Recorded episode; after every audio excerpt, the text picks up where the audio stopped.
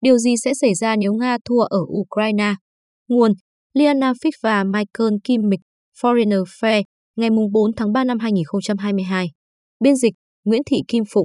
Bản quyền thuộc về dự án nghiên cứu quốc tế. Thất bại của Moscow không phải là chiến thắng rõ ràng của phương Tây. Tổng thống Nga Vladimir Putin đã mắc sai lầm chiến lược khi xâm lược Ukraine. Ông đã đánh giá sai kỳ vọng chính trị của người Ukraine, vốn không chờ đợi được giải phóng bởi những người lính Nga. Ông cũng đánh giá sai về Mỹ, Liên minh châu Âu và một số quốc gia gồm Australia, Nhật Bản, Singapore và Hàn Quốc. Tất cả đều có khả năng hành động tập thể khi đứng trước chiến tranh và tất cả đều đang chờ đợi thất bại của Nga tại Ukraine. Mỹ, cùng các đồng minh và đối tác, đang áp đặt những lệnh trừng phạt khắc nghiệt lên Moscow. Mỗi cuộc chiến đều là một trận đánh nhằm định hướng dư luận và cuộc chiến của Putin ở Ukraine. Trong thời đại hình ảnh truyền thông đại chúng đã gắn nước Nga với một cuộc tấn công vô cớ nhắm vào một láng giềng hòa bình, gây ra thương vong lớn cho dân thường, cùng hàng loạt những tội ác chiến tranh. Dù ở bất cứ đâu, sự phẫn nộ sẽ là một trở ngại cho chính sách đối ngoại của Nga trong tương lai. Không kém phần quan trọng so với sai lầm chiến lược của Putin là sai lầm chiến thuật của quân đội Nga. Dù biết rằng khó có thể đánh giá tình hình trong giai đoạn đầu của một cuộc chiến, nhưng chắc chắn chúng ta vẫn có thể kết luận rằng công tác lập kế hoạch và hậu cần của Nga là không đầy đủ và việc binh lính, thậm chí cả các sĩ quan cấp cao, bị thiếu thông tin đã khiến tinh thần họ càng xa sút. Cuộc chiến được cho là sẽ sớm kết thúc khi một cuộc tấn công chớp nhoáng nhanh chóng hạ gục hoặc buộc chính phủ Ukraine phải đầu hàng. Sau đó, Moscow sẽ áp đặt tình trạng trung lập lên Ukraine hoặc thiết lập quyền cai trị của Nga tại Ukraine. Bạo lực tối thiểu có thể dẫn đến trừng phạt tối thiểu. Nếu chính phủ Ukraine sụp đổ nhanh chóng, Putin có thể tuyên bố rằng mình đã đúng, bởi vì Ukraine đã không sẵn sàng hoặc không thể tự vệ, nên nước này không phải là một quốc gia thực sự, như lời Tổng thống Nga từng nói. Nhưng Putin sẽ không thể giành chiến thắng trong cuộc chiến này như ông muốn. Thật vậy, có một số kịch bản mà trong đó cuối cùng người Nga sẽ thua. Putin có thể đẩy quân đội của mình xa lầy trong một cuộc chiếm đóng vô và tốn kém ở Ukraine, bạo mòn tinh thần binh lính Nga, tiêu tốn tài nguyên và không mang lại lợi ích gì ngoài danh hiệu nước Nga vĩ đại rỗng tuếch, đồng thời khiến quốc gia láng giềng rơi vào cảnh nghèo đói và hỗn loạn. Ông ta có thể kiểm soát, ở mức độ nhất định, các khu vực miền đông và miền nam Ukraine, nhiều khả năng là cả Kiev, trong khi chiến đấu với lực lượng kháng chiến Ukraine hoạt động ở miền Tây. Và tham gia chiến tranh du kích trên khắp đất nước, một kịch bản sẽ gợi nhớ đến xung đột giữa các phe phái diễn ra ở Ukraine trong Thế chiến 2. Cùng lúc đó, ông sẽ chứng kiến nền kinh tế Nga dần suy thoái, đất nước Nga ngày càng bị cô lập và ngày càng không có khả năng tạo ra của cải vốn là chỗ dựa cho các cường quốc.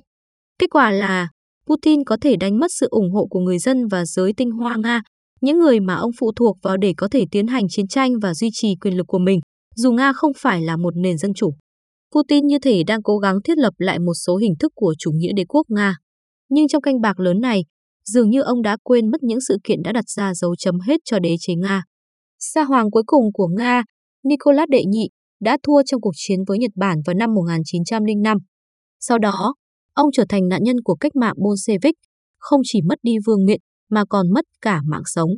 Bài học rút ra, nhà cầm quyền chuyên chế không thể thua trong các cuộc chiến mà vẫn có thể ngồi yên trên ngai vàng được. Trong cuộc chiến này, không có người chiến thắng. Putin khó có thể thua trên chiến trường Ukraine, nhưng ông có thể thua khi cuộc chiến đi đến hồi kết và mở ra câu hỏi, tiếp theo là gì? Những hậu quả khôn lường và bị đánh giá thấp của cuộc chiến vô nghĩa này sẽ khiến Nga khó mà chấp nhận nổi.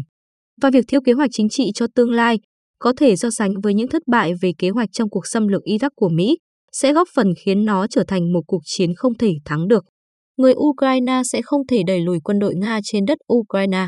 Quân đội Nga ở một đẳng cấp khác với Ukraine, và hơn nữa, Nga còn là một cường quốc hạt nhân, trong khi Ukraine thì không.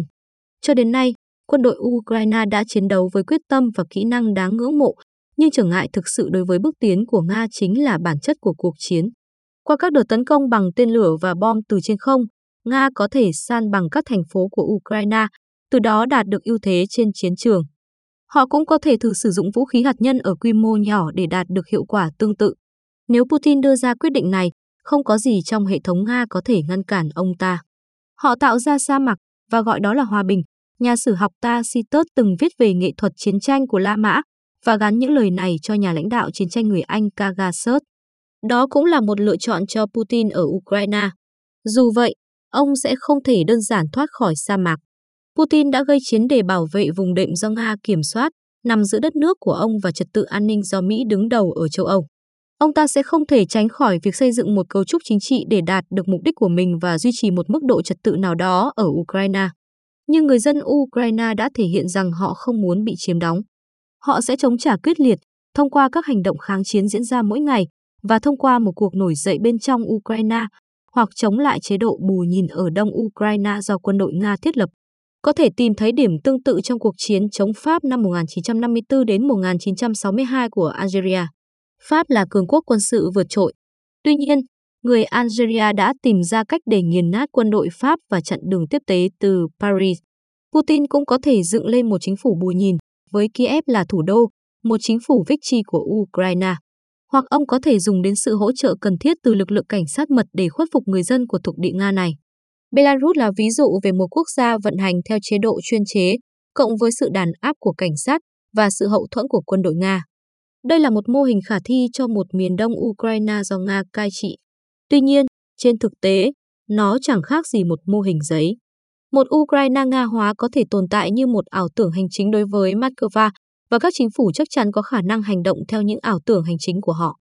Nhưng nó không bao giờ có thể hoạt động trong thực tế, đơn giản là vì quy mô và lịch sử gần đây của Ukraine. Trong các bài phát biểu của mình về Ukraine, Putin dường như bị ám ảnh về giai đoạn giữa thế kỷ 20. Ông ta bận tâm về chủ nghĩa dân tộc Ukraine thân Đức của những năm 1940. Do đó, ông nhiều lần đề cập đến Ukraine quốc xã và khẳng định mục tiêu của mình là phi phát xít hóa Ukraine. Ukraine đúng là có các yếu tố chính trị cực hữu. Tuy nhiên, điều mà Putin không nhìn thấy hoặc bỏ qua là tâm lý dân tộc, phổ biến hơn và mạnh mẽ hơn nhiều, đã xuất hiện ở Ukraine kể từ khi nước này tuyên bố độc lập khỏi Liên Xô vào năm 1991. Phản ứng quân sự của Nga đối với cách mạng Maidan năm 2014 ở Ukraine, vốn quét sạch một chính phủ thân Nga tham nhũng, là một động lực bổ sung cho tâm lý dân tộc này.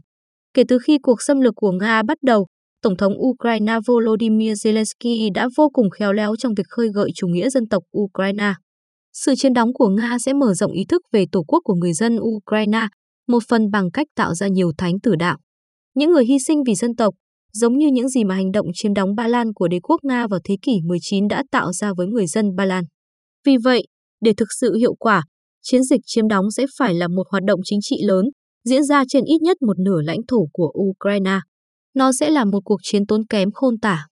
Hoặc có thể Putin đã nghĩ đến điều gì đó giống như Hiệp ước Warsaw từng giúp Liên Xô cai trị nhiều quốc gia dân tộc châu Âu. Phương án này cũng đắt đỏ, nhưng nó không đắt bằng việc kiểm soát một khu vực nổi loạn, được nhiều đối tác nước ngoài trang bị tận răng và chỉ trực chờ đánh vào bất kỳ điểm yếu nào của Nga. Một nỗ lực như vậy sẽ chỉ làm cạn kiệt ngân khố của Nga.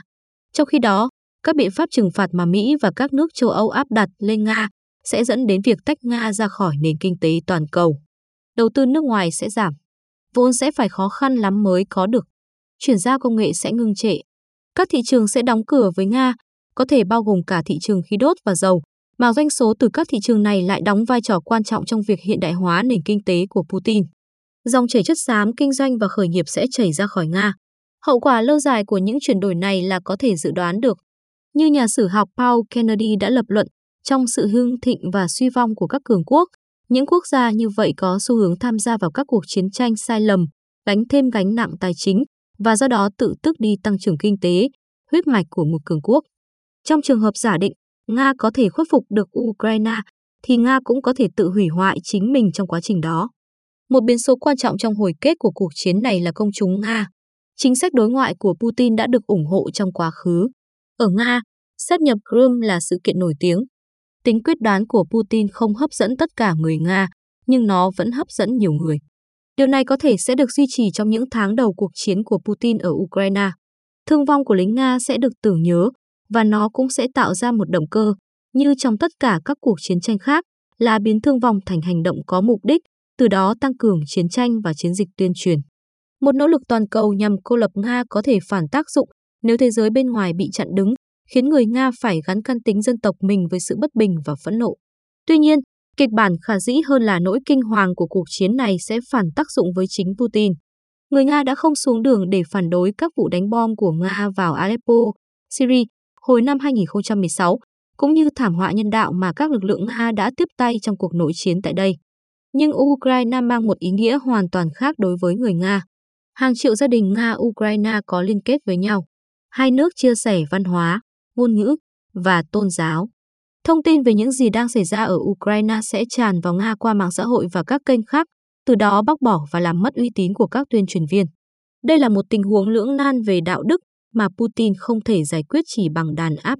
Sự đàn áp chính nó cũng có thể phản tác dụng. Đây nào phải chuyện lạ trong lịch sử Nga, chỉ cần hỏi người Liên Xô thì biết. Hậu quả cho tương lai Hậu quả của việc Nga thua tại Ukraine sẽ khiến châu Âu và Mỹ phải đối mặt với những thách thức mang tính nền tảng. Giả sử một ngày nào đó Nga buộc phải rút quân, thì việc xây dựng lại Ukraine với mục tiêu chính trị là chào đón nước này gia nhập EU và NATO sẽ là một nhiệm vụ nặng nề.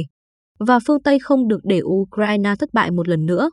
Mặt khác, một hình thức kiểm soát yếu của Nga đối với Ukraine có thể đồng nghĩa với việc xuất hiện một khu vực giao tranh liên tục, có nhiều dạn nứt, bất ổn, với cơ cấu quản lý hạn chế hoặc không có, nằm ngay phía đông biên giới của NATO. Thảm họa nhân đạo sẽ không giống như bất cứ điều gì mà châu Âu từng chứng kiến suốt hàng thập niên qua. Đáng lo ngại không kém là viễn cảnh về một nước Nga bị suy yếu và bị sỉ nhục, âm thầm dồn nén những cảm xúc phục thù giống như những gì đã nổi lên ở Đức sau Thế chiến I.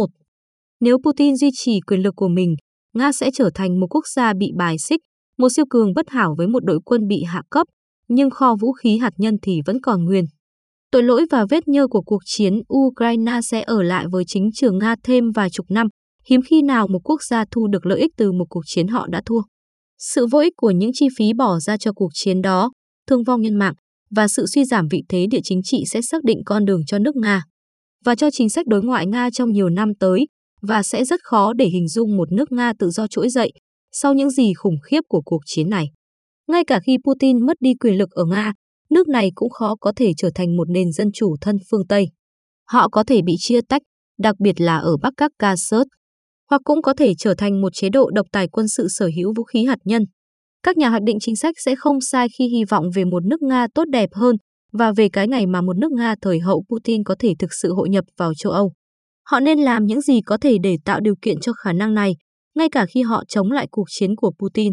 Tuy nhiên, họ sẽ thật sai lầm nếu không chuẩn bị cho những kịch bản đen tối hơn. Lịch sử đã chỉ ra rằng việc xây dựng một trật tự quốc tế ổn định là vô cùng khó khăn nếu có một cường quốc theo khuynh hướng phục thù, bị sỉ nhục ở vị trí trung tâm của nó, đặc biệt là một cường quốc với tầm cỡ của Nga. Để xây dựng trật tự, phương Tây sẽ phải áp dụng cách tiếp cận liên tục cô lập và ngăn chặn. Giữ Nga ở thế yếu và giữ Mỹ ở lại cùng mình sẽ trở thành ưu tiên đối với châu Âu trong một kịch bản như vậy, bởi châu Âu phải gánh trọng trách chính trong việc quản lý một nước Nga bị cô lập sau cuộc chiến thất bại ở Ukraine. Về phần mình, Washington muốn tập trung vào Trung Quốc. Còn Trung Quốc có thể cố gắng tăng cường ảnh hưởng của mình đối với một nước Nga đang suy yếu, từ đó dẫn đến việc hình thành một liên minh cùng sự thống trị của Trung Quốc mà phương Tây muốn ngăn chặn vào đầu những năm 2020. Trả bất cứ cái giá nào. Không ai trong hay ngoài nước Nga nên muốn Putin chiến thắng trong cuộc chiến ở Ukraine. Tốt hơn hết là ông ta thua trận. Tuy nhiên, một thất bại của Nga sẽ không phải là lý do để ăn mừng. Nếu Nga ngừng xâm lược, thì bạo lực đã gây ra cho Ukraine vẫn là một vết thương hằn sâu nhiều thế hệ, nhưng vấn đề là Nga sẽ không sớm chấm dứt xâm lược. Mỹ và châu Âu nên tập trung vào việc khai thác những sai lầm của Putin, không chỉ bằng cách củng cố liên minh xuyên Đại Tây Dương, và khuyến khích người châu Âu hành động theo mong muốn lâu dài của họ về chủ quyền chiến lược, mà còn bằng cách làm cho Trung Quốc thấy rõ bài học thất bại của Nga, hành động thách thức các chuẩn mực quốc tế chẳng hạn như chủ quyền quốc gia, sẽ đi kèm với chi phí thực tế và chủ nghĩa phiêu lưu quân sự sẽ làm suy yếu các quốc gia lựa chọn đi theo con đường đó. Nếu một ngày nào đó, Mỹ và châu Âu có thể giúp khôi phục chủ quyền của Ukraine và nếu họ có thể đồng thời thúc đẩy Nga và Trung Quốc chia sẻ cùng một nhận thức về trật tự quốc tế, thì sai lầm lớn nhất của Putin sẽ trở thành một cơ hội cho phương Tây. Nhưng để đạt được điều đó, cái giá phải trả sẽ là cực kỳ đắt.